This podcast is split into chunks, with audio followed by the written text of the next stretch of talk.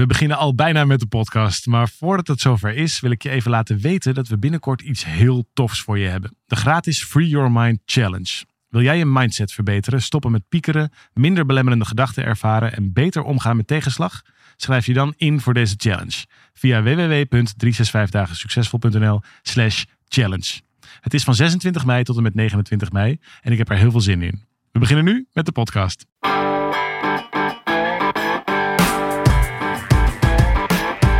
Van harte welkom bij deze podcast van 365 dagen succesvol. Wij zijn David en Arjan en we delen in deze podcast de eye-openers die cruciaal zijn voor een gelukkiger leven. Van harte welkom bij deze podcast van 365 dagen succesvol. Tegenover mij staat David. Ik ben Arjan en we vinden het leuk om je heel even mee terug te nemen naar een moment niet zo lang geleden. Het gebeurde bij de boekpresentatie van ons allernieuwste boek, eh, De Glimlach van een Kind.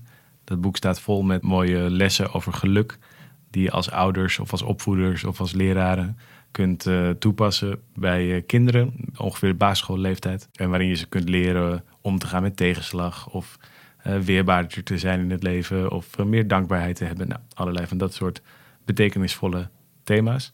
En tijdens de boekpresentatie, weet je dat nog David, zei op een gegeven moment Sarayda Groenhart, die, die de presentatie presenteerde, die zei dat er één ding was wat haar zo ontzettend raakte. En nog voordat ze begon te vertellen, wist ik wat ze bedoelde. Ik ben de grote en jij bent de kleine. Ja. Ja, ja we beschrijven in het, in het boek een, een basisprincipe wat komt uit de familieopstellingen. Dat je als kind eigenlijk geneigd bent om de, ja, ze noemen dat dat je de lege gaten in het systeem, dus de plekken vult waar een leegte is ontstaan. Bijvoorbeeld, uh, ik ben zelf uh, gescheiden op jonge leeftijd en mijn oudste dochter uh, ging daar dingen ook in dragen. Dus die ging bepaalde gaten, zou je kunnen zeggen, opvullen. Bijvoorbeeld, heel, heel praktisch, we gingen dan boodschappen doen. Nou, vroeger maakte ik dan met haar moeder de boodschappenlijstjes en ging ik boodschappen doen. En ineens, ja, haar moeder was niet meer in die constellatie, dus ik was met mijn dochter daar en gingen wij ineens samen de boodschappenlijstje zitten maken. Daar is op zich niks mis mee. Alleen daarmee vult zij een beetje die leegte in van die plek, als je me nog kunt volgen. Ja. En waarom is dit dan wel... Nou, Sarayda zei het emotioneerde mij enorm. En we hebben dat vervolgens gecheckt bij de mensen die bij die boekpresentatie waren. En die haakten daar ook op aan. Van ja, dit raakte ons ook. Wat, want als je het nu zo vertelt met een boodschappenlijstje... dan denk ik, nou, oké, mooi, niks aan de hand. Nee, totdat er op een gegeven moment weer iemand anders in dat systeem komt.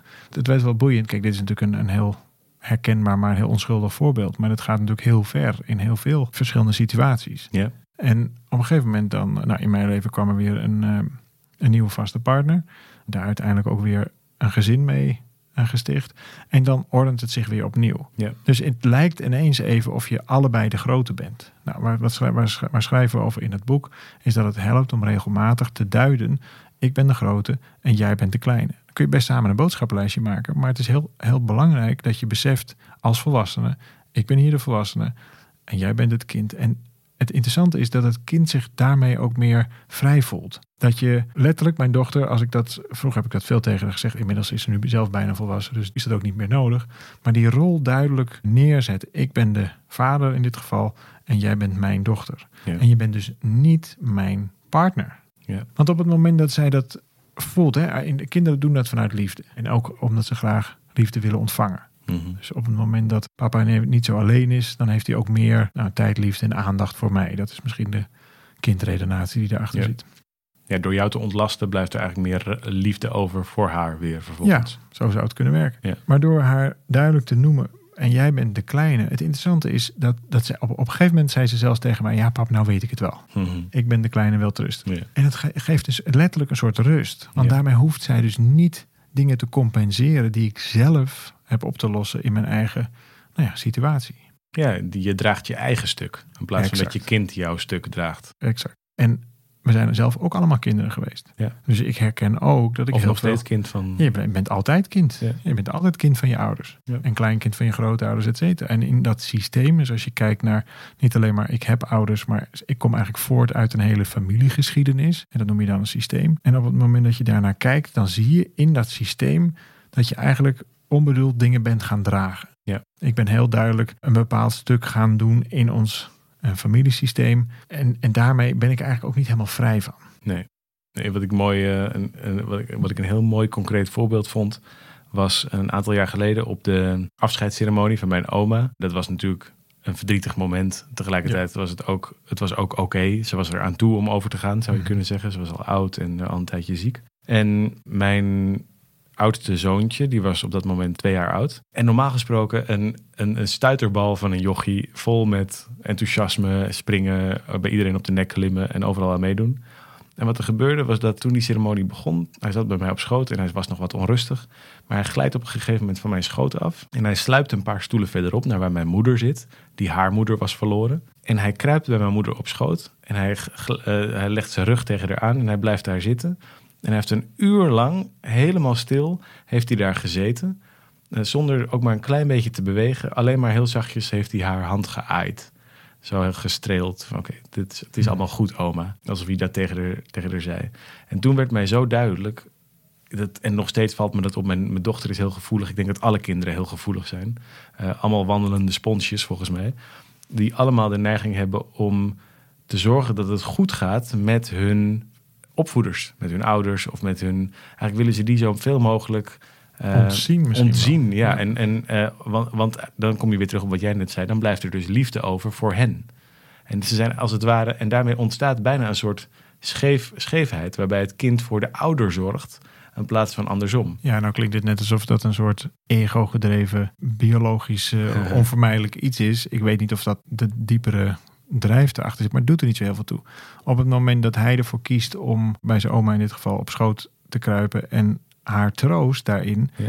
da- daarmee vult hij dat gat. Ja. En het is onvermijdelijk, Ja. laat het ook duidelijk zijn. Dus er is daar ook niks mis mee. Nee. Het wordt een probleem op het moment dat dat uur de rest van je leven wordt. Exact, als je dat blijft dragen. Exact, dat je, dat je je gedrag dus aanpast om je ouders of je grootouders te ontzien. Dat je dan maar vrolijker gaat doen. Omdat Ja. je, oma is zo verdrietig, want die is haar moeder verloren. Dus ik heb, ik heb niet een uur lang iemand getroost, maar ik heb nu gekozen dat ik de rest van mijn leven Ga compenseren. ga compenseren. Want oma heeft verdriet en dat wil ik eigenlijk niet. Dus ik ga dan leuker, grappiger, liever of juist zelfs stommer Ja. doen. Zodat oma maar niet daarmee bezig hoeft. Of ik praat maar niet over waar ik me zorgen over maak. Want mijn ouders maken zich al zorgen over mijn andere broer of over mijn andere zus. Ja. Daar is al gedoe mee. Nou, dan hou ik mezelf maar stil met mijn eigen twijfels en verdriet en zorgen. Want dan hoeven ze zich niet ook nog over mij zorgen te maken. Ja, dus kinderen leren zich aan te passen aan hun omgeving. Dat Ja. is onvermijdelijk. Ja. Nou, een van de redenen en waarom wij dat boek ook zo graag wilden maken, is dat het niet zozeer gaat over of de ouder of het kind,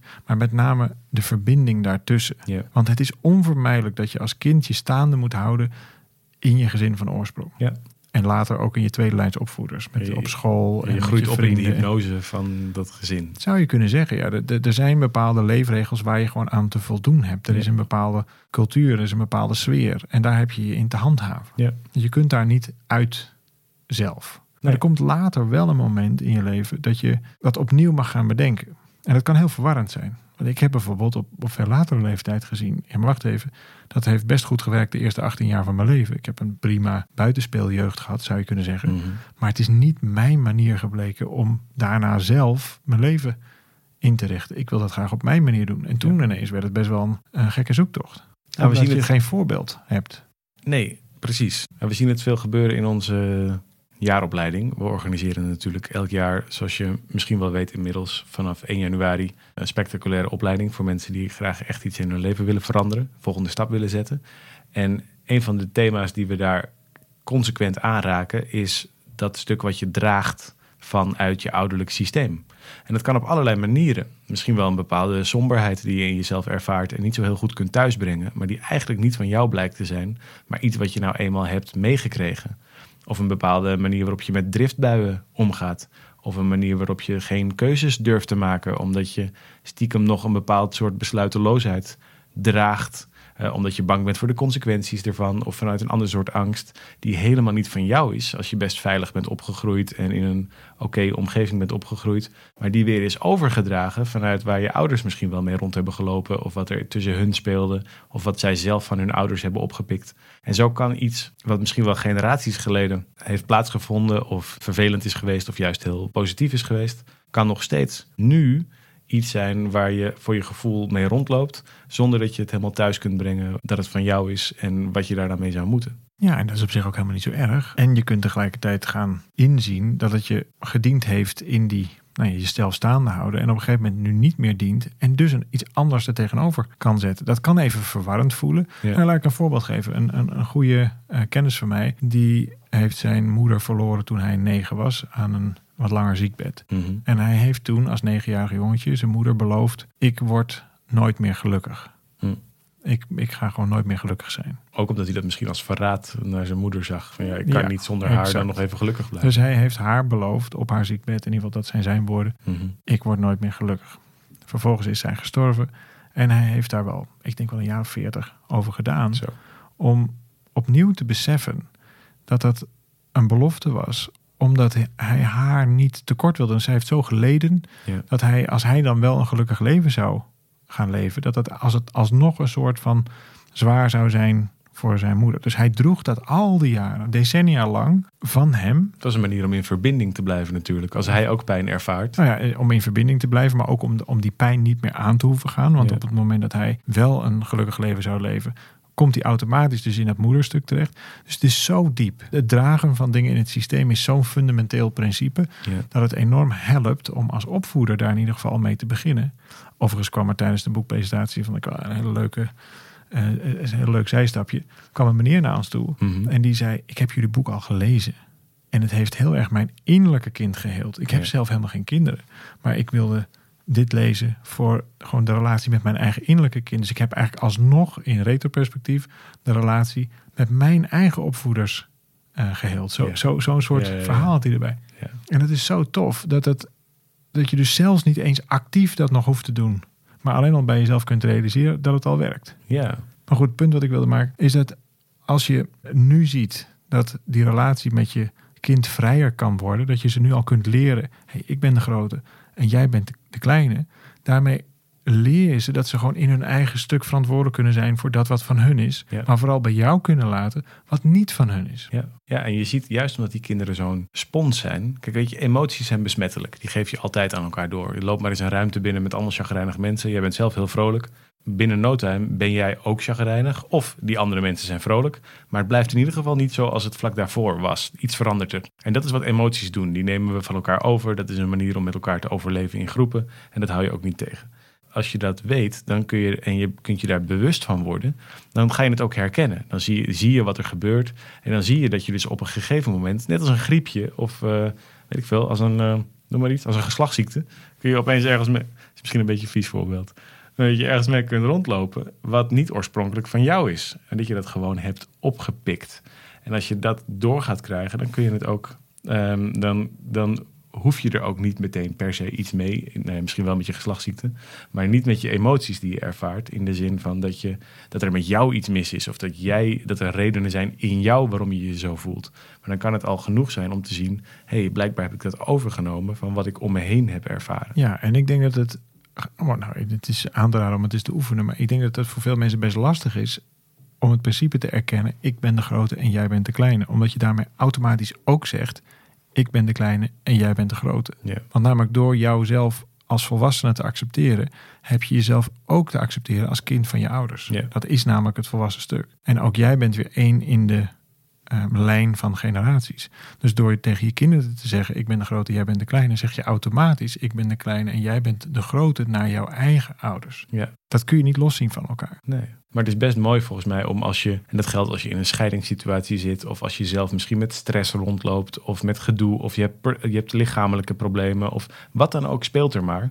Eh, misschien is er niet zo heel veel aan de hand en ben je gewoon een keer aan het mopperen omdat je, eh, omdat je een lekker band hebt of zo. Dan helpt het om tegen je kind te kunnen zeggen: joh, ik ben de grote, jij bent de kleine. Laat het maar bij mij, want jij bent vrij. En zo'n soort mantra kan een kind ook al dan op dat moment leren dat het zelf ook niet per se iets moet met jouw gedoe. Dat het niet verantwoordelijk is voor jouw geluk. Dat het Ja. niet als jij een lekker band hebt, dat het niet de taak van het kind is om jou daarmee op te vrolijken of om daar iets mee te doen.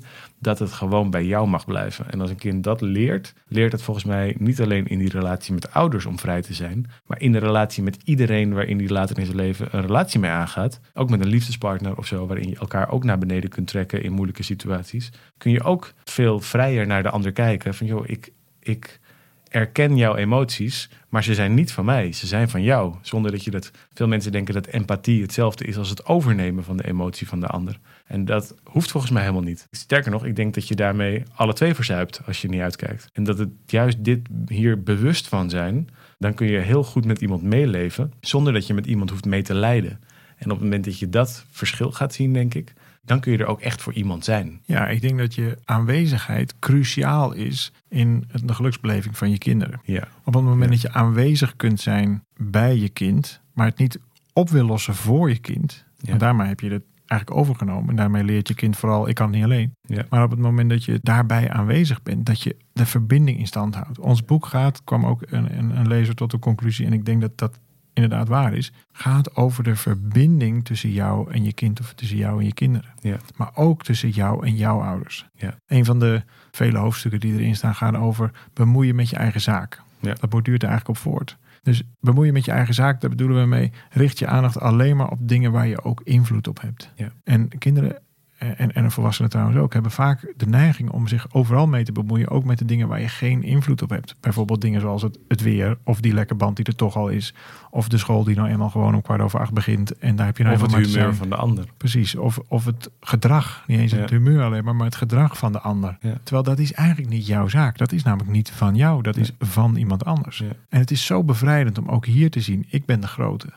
Ik draag alleen maar mijn eigen dingen. Ik draag mijn eigen lot, ik draag mijn eigen whatever het is, mijn eigen business, ook prima. Ja. Maar jij bent vrij. En dat is niet vanuit het idee iedereen maar voor zichzelf. Integendeel Nee, het, is zelfs. helemaal geen, het lijkt op individueel, individualisme of onverschilligheid, maar het is het Het is het tegenovergestelde. tegenovergestelde. Als je dit op een dieper niveau begrijpt, je kunt je pas verbinden als je vrij bent. Ja. Anders ben je helemaal niet verbonden, maar ben je gebonden. Ja. Dus dan moet je met elkaar iets, omdat je nou eenmaal die leegte vult. Ja. Omdat je nou eenmaal in dat systeem, en later kies je daar zelfs nog allerlei representanten voor. Je partner als, als eerste grote spiegel. Ja. Maar ook wel collega's of de plekken waar je komt te werken. Daar zie je allerlei patronen terug van datzel, diezelfde manier van verbinding, hoe je dat hebt geleerd aan te gaan. Ja. En dat doe je dus meestal door het dichtlopen van gaten die dat systeem automatisch veroorzaakt. Elk systeem veroorzaakt van dat soort gaten of gaatjes. Onvermijdelijk. Onvermijdelijk, dat is nou eenmaal het leven. Ja. En op het moment dat je dat doorkrijgt, dan pas kun je daar vrij van raken. Om je vervolgens